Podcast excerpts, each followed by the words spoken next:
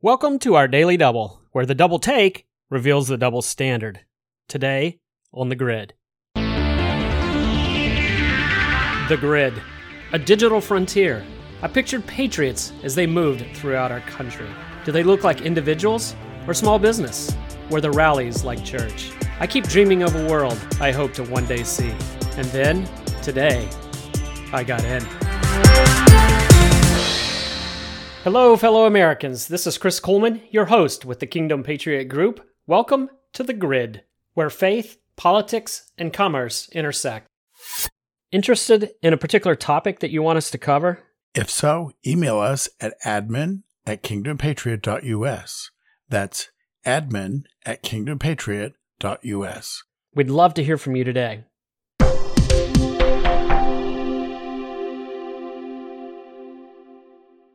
Welcome to this week's News and Review. In foreign policy and global news, Fox News reports that five U.S. lawmakers make a surprise visit to Taiwan on Sunday, led by Democratic Senator Ed Markey of Massachusetts. Now, it's not that I disagree with this. I actually don't at all. In fact, I support anything we can do to elevate Taiwan in the face of Chinese aggression. But the timing, the complete disconnect from the executive branch, even a foreign policy neophyte would tell you this is a bad idea to do it this way in this timing.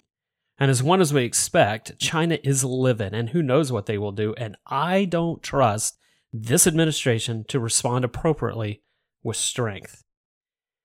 In other news, the World Health Organization renews a push for the Global Pandemic Treaty as the World Bank creates a $1 billion fund for vaccine passports.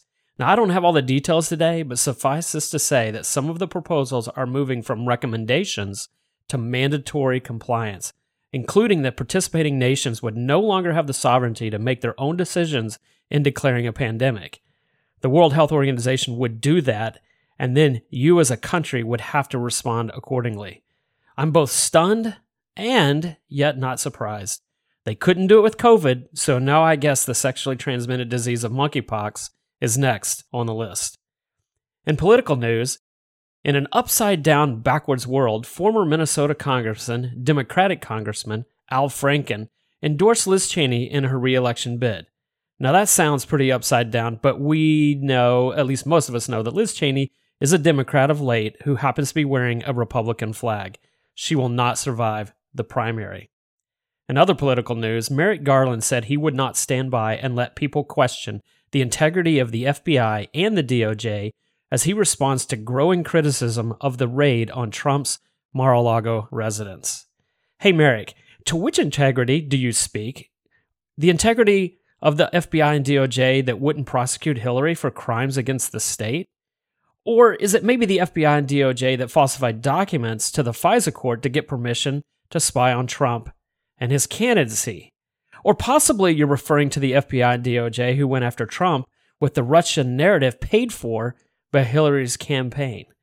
Oh, wait, surely you don't refer to the FBI and DOJ that has ignored the business dealings of Hunter Biden that literally could hold our executive branch hostage.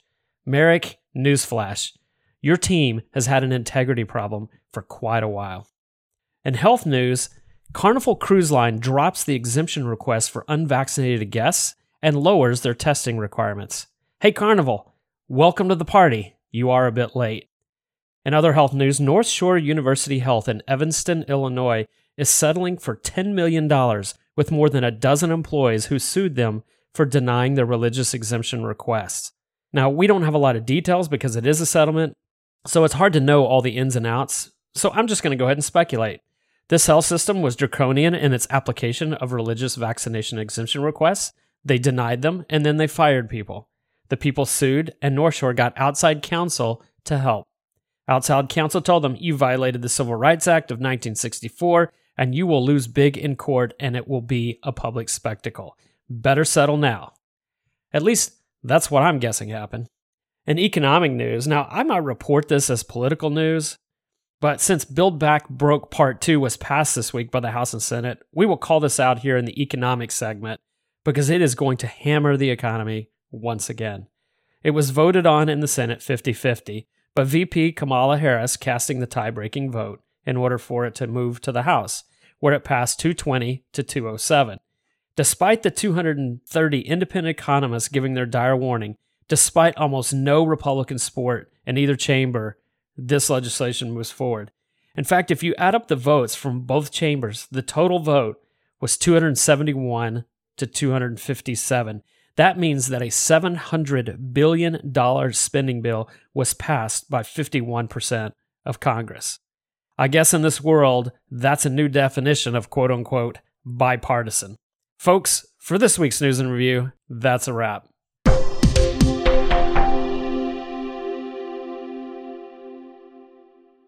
Okay, I'm assuming that everyone, I mean pretty much everyone, has heard about the FBI raid on Trump's Mar a Lago residence. Details continue to emerge, and we'll always learn, at least we'll learn more as time passes. However, today you're going to hear details that you probably haven't heard before. So let's dive right in and get started. So, this is what we know it involves classified information, it involves record retention, it involves the personal use of cell phones, Cell phones that are known to provide a security risk because they're personal, but they were used anyway because it was a personal device. In order to hide and somewhat secure the personal email account that at times would have classified data on it, the email was hosted on a server in the home basement. Now, there are plenty of security risks highlighted by the staff, but ultimately these were ignored and abandoned, and the server itself was run on a Microsoft platform. Now, early on, the National Archives and Records Administration, more commonly known as NARA, expressed their concerns and the potential violations of government record keeping.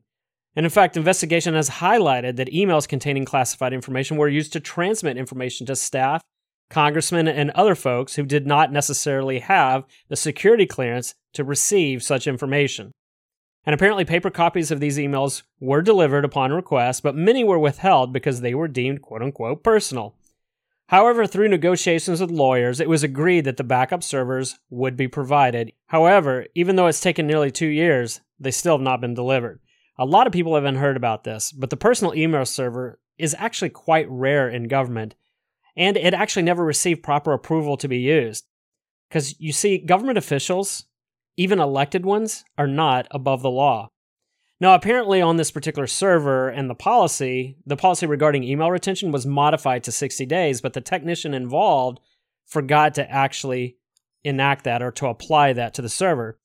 So at some point, the server was subpoenaed, but the technician had an oh crap moment and then deleted the emails manually post subpoena through a program called BleachBit. Ladies and gentlemen, if this is true, what do you think should be done? Should Trump be subject to an FBI raid prosecuted and convicted of a felony for destroying evidence? After all, this is against federal law, and it violates the rules administered by NARA. Destroying evidence after a subpoena is issued would be a felony. These are very, very serious allegations. More when we return. Hi, this is Shaun Griffin, producer and sporadic co host of The Grid, a podcast production of the Kingdom Patriot Group. Whether you're new to our podcast or you've been with us from close to the beginning, the episode you're listening to right now marks our 49th installment. We are very much looking forward to our 50th podcast. Research tells us that the typical podcast doesn't make it past the seventh episode. So we would like to celebrate our second season and our 50th episode with a fireside chat. We hope to talk about the vision we have to help restore America to our foundational principles and items related to that. Join us. Help us celebrate our 50th episode. Unless something crazy happens in the headlines between now and then, we'll do a fireside chat. I know, I know, a fireside chat in the middle of August? Okay, not that kind of fire, and definitely more than just chat. For Chris Kuhlmann and Clay Carroll, this is Shaun Griffin thanking you for listening and sharing the grid with like minded patriots and believers. See you next week. Now, if you said yes, Trump should be prosecuted, I would agree with you. However, this story probably sounds just a little bit familiar. But it's not because it's been in the news recently. It's because everything I just shared with you happened between 2009 and 2016 when Hillary Clinton was Secretary of State and through subsequent meetings, hearings, and negotiations. Even in October of 2016, FBI Director James Comey tried to get ahead of the story to make sure that it did not unduly impact the November election. So let's just take a quick back to the future moment. Did the FBI ever raid Hillary's New York home for this illegal server with classified material on it? No. Did the FBI arrest Hillary for not turning over classified emails that were in her possession on this server? No. In fact, the FBI continued over and over to negotiate with Clinton's lawyers to get the servers and thumb drive copies of emails, even though it took years.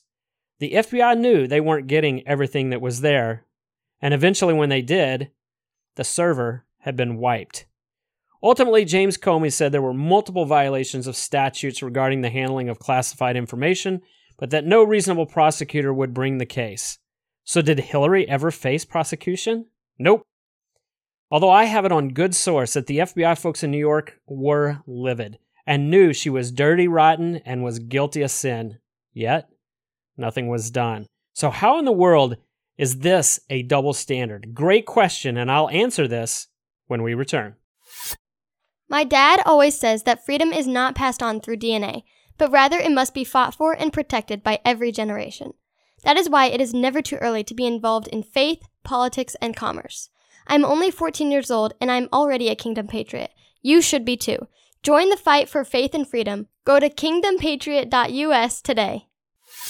So here we are in today's world. The double take reveals the double standard. Trump took many boxes of information from the White House when he left. And yes, this relates to classified information and record retention, just like Hillary Clinton. Like Clinton, FBI lawyers have met with Trump lawyers to get the appropriate records returned for NARA. Yet when the FBI felt they weren't getting it all, an FBI raid ensues. Uh, does that make sense? A lot of people don't realize this as well, but let me enlighten you about classified information. In relation to Hillary as Secretary of State, she could not decide what was classified and what wasn't. That is assigned by others. She can protest, she can appeal, but she cannot overrule the classification, nor does she have the power to declassify.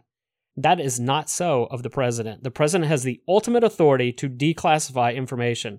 And from what we know so far, even though the DOJ is on this witch hunt, Trump lawyers say everything they have taken is declassified and therefore would not warrant a prosecution in the first place. More information comes out every day, and as of this podcast, the warrant had not been released yet, but what I think is more important are the implications. I've heard this from many pundits over and over in the last few days. If Trump is convicted, this felony would prohibit him from holding office again. Do you realize what this means? The truth, the ethics, and the rule of law be damned. This is all about getting rid of Trump. It can't be done through the January 6th sham committee meetings. So on to the next method. Now, I'm not defending Trump. I'm not saying he is he is any angel, but he has been targeted like nothing I have seen in my lifetime.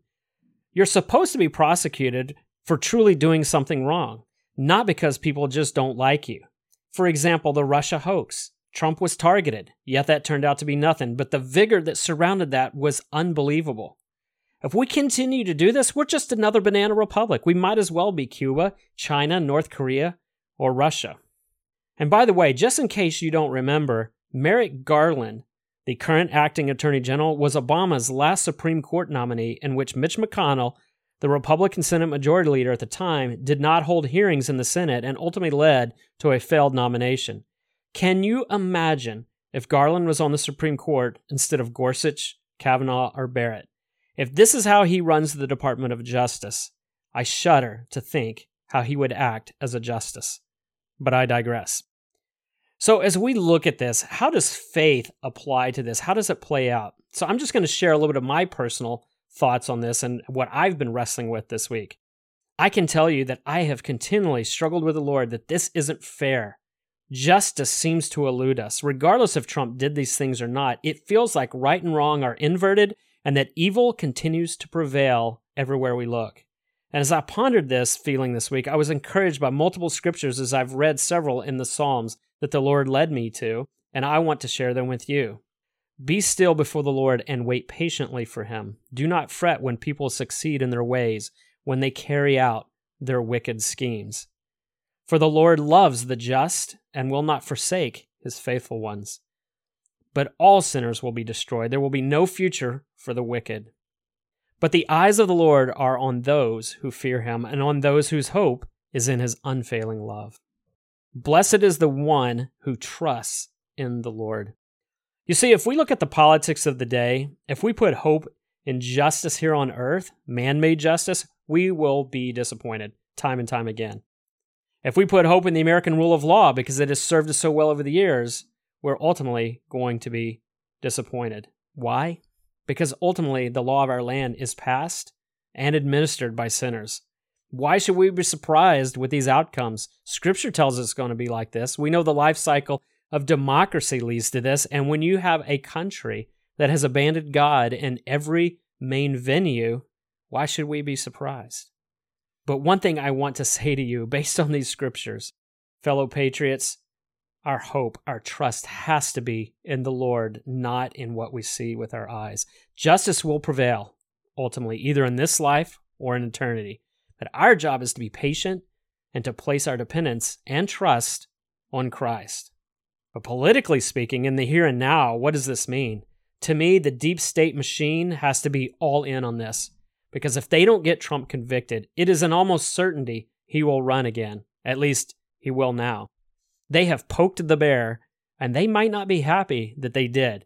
Do these people not understand Trump ever since he's been in office since 2016? Has there ever been a fight that he has avoided? In fact, his nature is to fight first and ask questions later. Yet the DOJ just declared war on Trump, and he will not back down. For their sakes, they better convict him, because if they don't, he will run out of pure spite. And right now, there's no one on the Democratic side that can beat him in this economic environment. But when I think about commerce and I think more broadly, the thing that really bothers me about this story is the double standard that applies to those who part of the narrative and those that are considered enemies of the state. When the IRS is soon set to hire 87,000 additional employees, it is likely that commerce will be targeted if the business is owned by conservatives that voice their opinion. Would you agree with that? I think that's going to happen. And if that does, that's just entrenching the deep state even more. How in the world can a conservative business survive if the government weaponizes law enforcement to silence those that disagree with them? That is the ultimate vision of the Kingdom Patriot Group to unite in business those with a like minded love for God and country, for those who believe in the rule of law and our Constitution and believe that Judeo Christian values are not only the founding principles of our country, but are necessary for a free and thriving society. How can you make a difference? By becoming a Kingdom Patriot member. Go to our website, kingdompatriot.us, to join today for only $99 a year or $10 a month. Folks, that's two cups of Starbucks per month. If you do that, you can help us meet our costs to produce the grid and fight for faith and freedom. Till next time, this is Chris Kuhlmann, and I am a Kingdom Patriot.